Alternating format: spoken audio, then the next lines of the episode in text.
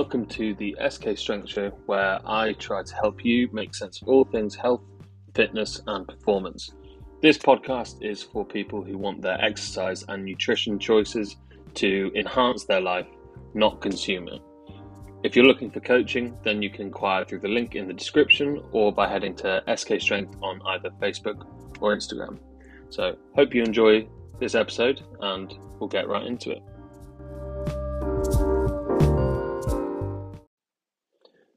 Welcome again. So, I just did a sweet little intro there. Hope you enjoyed it. Um, so that I can stop saying the exact same thing at the start of every episode. But um, welcome to episode 10. Um, I think it's something like 90 or so percent of people that record a podcast never end up making it to episode 10. So here you are, listening to the top 10% of podcasters or something like that. Um, so the thing we're going to talk about today is about something that I did a post about last week, and it was kind of inspired by a question I got asked from. I actually can't remember who I got asked it by. I think it was it was either a client or a potential client or something like that, and they basically asked. Actually, I don't know if they even asked me this question, or I don't know. I think I remember what it was. I should have probably tried to remember this before I started. But um, I think it was somebody filling in a check in, basically saying how their nutrition was better this week, but they're going to try to start eating fresh veg rather than frozen, and basically got me thinking about you know whether one is better than the other, and just basically about how it actually doesn't really matter at all if one of them is better than the other. so I'm not going to talk to you about frozen and fresh fruit and veg, although I will say that I've heard that frozen is actually better in uh, not only in convenience ways, but apparently better um, for you in terms of like locking in the nutritional value of it. But I don't know if that's true, and that's not what I'm going to talk about. Um, so, uh, yeah, so basically the point of this is focusing on moving the big rocks first. So, what I mean by that is focus on doing the things and creating the habits that are going to give you the most bang for your buck first and worry about all the minutiae and all of that stuff later. Um, it's like when you're first starting to train in the gym, we'll do a lot of compound exercises to again get the most bang for your buck. We're not going to do tons of isolation stuff. Maybe maybe we'll do a little bit of it, but we're not going to do a ton of it straight away because you know you need to build a foundation, and so building a foundation is what we need to do in all aspects of our life. And too often we get bogged down in the tiny details of health and fitness when really those things will probably barely help you improve even like a percentile compared to the main things we need to keep in check, like our exercise, nutrition, sleep, life stress, uh, creating meaningful social relationships, um, things like that. These are the things that have a big, big effect on our health and fitness. And, you know, whether you're taking the latest supplement that people are talking about is probably, well, first of all, the supplement is probably not actually any good and probably not going to help you at all. But also, you shouldn't even be thinking about supplements until you've got the other stuff in in in in in in in, in check. So, but you know, we we love to focus on these little things because it's kind of like productive procrastination. It makes us feel like we're working towards the thing that we say we want to work towards, even though deep down we kind of know that that's not really what we're doing. We're taking the easy road of just buying this tub of fucking uh, pills or just or getting really bogged down in the the numbers of reps you should be doing when actually you're not turning up to the gym. Um, and it makes us feel like we're, you know, trying to be optimal and get the get all the details in order. But actually, it is just you being not lazy, but um, it's you putting off the difficult things that are actually going to make an impact. But this is why the supplement industry is worth billions and just keeps on growing because people would rather take a pill than address their training, diet, sleep, life stress, all those things. And in a, in a way, I kind of I get it.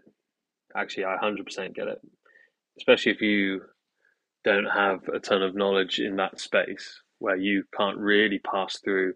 Okay, which of these supplements are bullshit and which one of them are actually going to help me?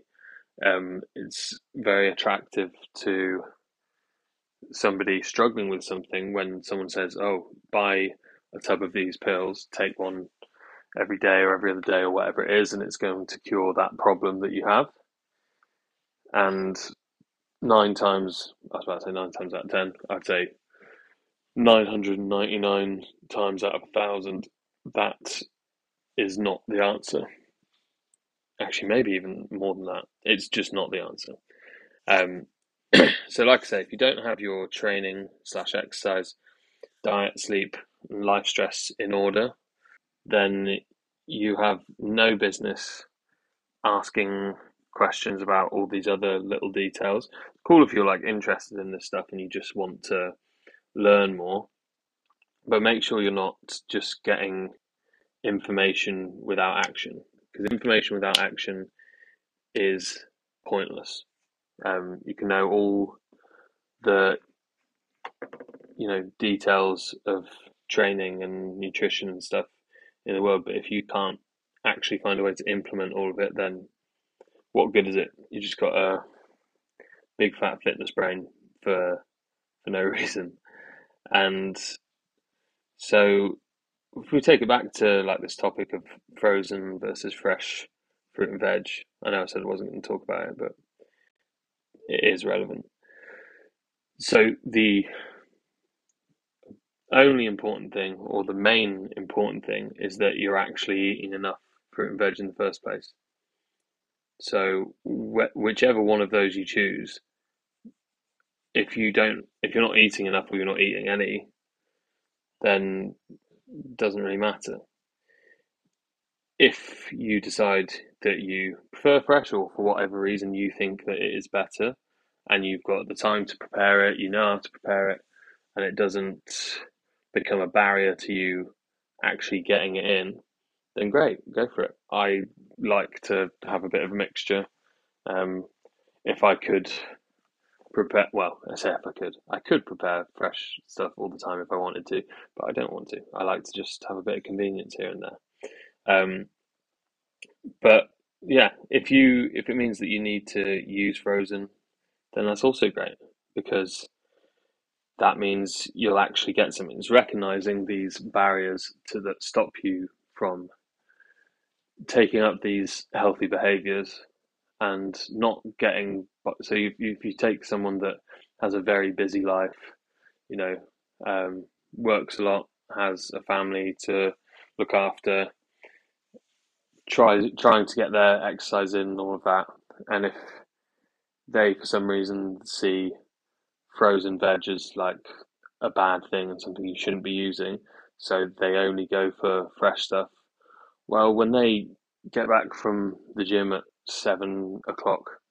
and they've got half an hour to cook and eat their dinner before helping the kids with I don't know.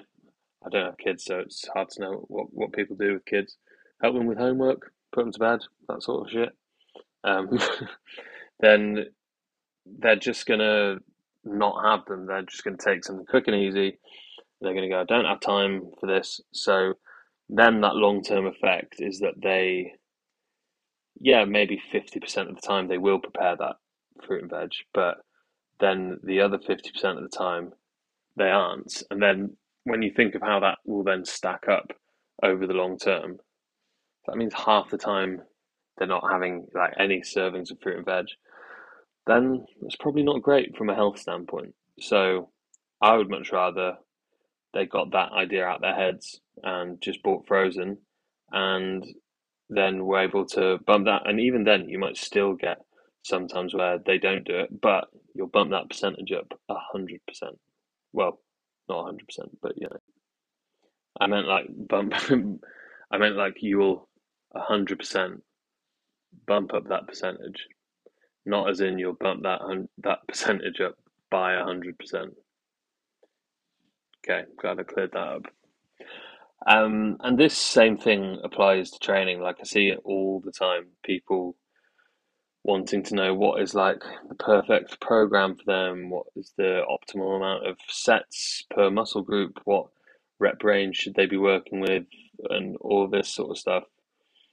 And like I mentioned earlier, none of that matters if you are unable to keep up a exercise routine for longer than a few weeks.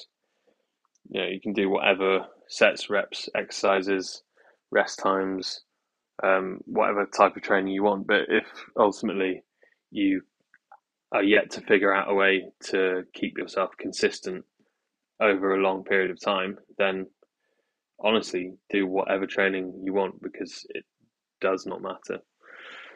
Once you get to the point where you're very consistent and you you basically have to earn the right to ask these questions in a sense. And actually, these questions of like perfect programs, perfect rep ranges, amount of sets, all that sort of stuff. It's not something that anybody else can answer for you. It's something that you have to try out. Like science and other coaches and things like that can give you a good start point and take some of the guesswork out. But ultimately, all of this stuff is guesswork because we're all different. What works for me might not work for you, and then what works for you won't work for your neighbor, and then what works for your neighbor won't work for I don't know uh, Mark Wahlberg. Don't know why he was the first like fitness fitnessy celebrity person that I thought of, but there we go.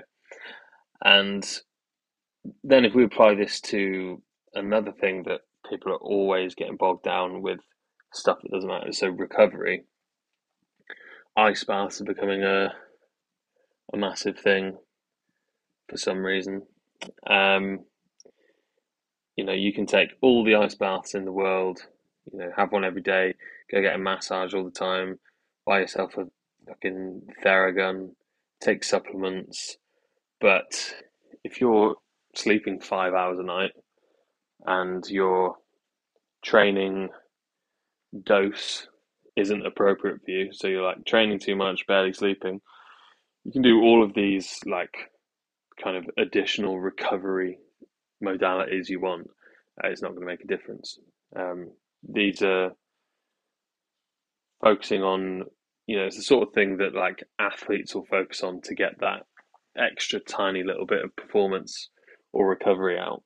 And it's not something that sort of general population should even really be thinking about. And the ice bath thing is just insane. You've got people that train in the gym like three times a week, um, buying ice baths and sitting out in them first thing in the morning for reasons they don't even really understand. Anyway, this isn't meant to be about ice baths, but you know, if you're going to invest time, money, and energy into something, I think you should at least be somewhat up on whether it's actually worth doing. I feel like some people just see some like jack guy get, getting in an ice bath first thing in the morning and decide, oh, that is how he got absolutely jacked, so I'm going to do it, which is obviously not the case. And then the well, I was about to say the last one. I've got a couple of things to talk about yet. Um, so life stress that I mentioned as well. I mean, this is the one that is obviously kind of the hardest one to address because, you know, things with work, family, friendships, all that sort of stuff. It's not all entirely with your within your control. Um, I mean, the other ones aren't all entirely within your control either, but this one in particular has so many other outside influences.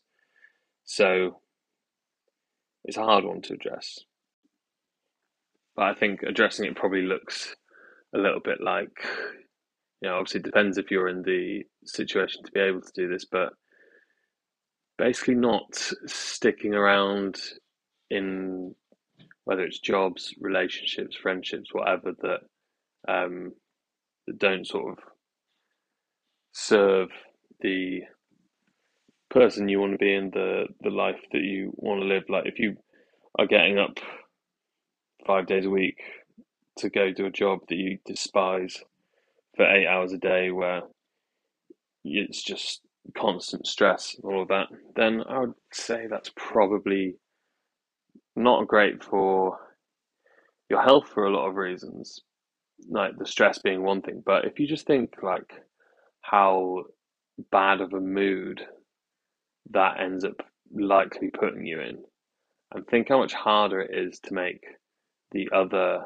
healthy decisions when you're in a shitty mood because you're you've worked a eight hour day with your boss just yelling at you the whole time and you just sat at a desk on a laptop um, just doing things that are, are, not really fulfilling you. Now i'm aware that um, not everybody knows what uh, what else they would want to do or or has many other options but i would hazard a guess that there's got to be something else out there.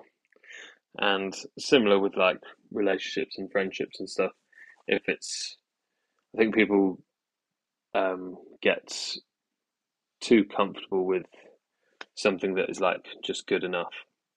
Um, so yeah, but this is getting this is getting way out of um, fitnessy stuff, but it's also something that is important to sort of keep tabs on. So if there are things in your life that are not working for you and that are sapping your energy rather than giving you energy, then it's just something that can also have an influence. Uh, I'm going to stop giving uh, life advice because that is not my role. Uh, life coach coming soon, I guess. Um, and then yeah, so the last one. So, like I already said about your your mood, um, that is probably a really overlooked thing in terms of making these decisions to try and improve your health, whether that's through exercise or diet or sleep or whatever it is. It's just tons easier to make these decisions when you're generally in a better mood and now it's not easy to just you can't just be in a good mood all the time but it definitely helps and do trying to solve all these problems like this you know with these kind of quick fixes and things that um, get marketed to as as like the savior of whatever issue it is you're having it's like if you're in a shitty mood and you decide right i'm gonna go buy whatever it is. I don't know, buy a new phone or buy a load of clothes or whatever to make you feel better. It's like, yeah, that might make you feel better for a bit or something like that. But if you don't solve the root cause of the reason you're in a bad mood, then it's going to be short lived. It's like fad diets and, you know, all of this stuff links into each other. So basically, stop focusing on minor details, things that seem like quick fixes, start focusing on the things that you know are the the important things and kind of always have known. Exercising properly, eating properly, sleeping properly, managing your life stress, and then developing a good amount of social relationships because apparently having lots of friends is actually one of the biggest predictors of health. So go out and get some mates as well as all of these other healthy things. And yeah, that's basically all I had to say on this one. This was kind of all over the place. I didn't really make a lot of notes for this one. Um, so I kind of just fired from the hip and just kind of said stuff that I felt like saying, basically. But yeah, as always, thank you for listening. If you got this far, make sure to subscribe for more of this every week. Hopefully, every week. I'm going on holiday in a few weeks, and we'll see if I get one out that week. Probably won't, but my uh, my one listener listener won't uh, mind too much, hopefully. And uh, yeah, I will uh, see you on the next one.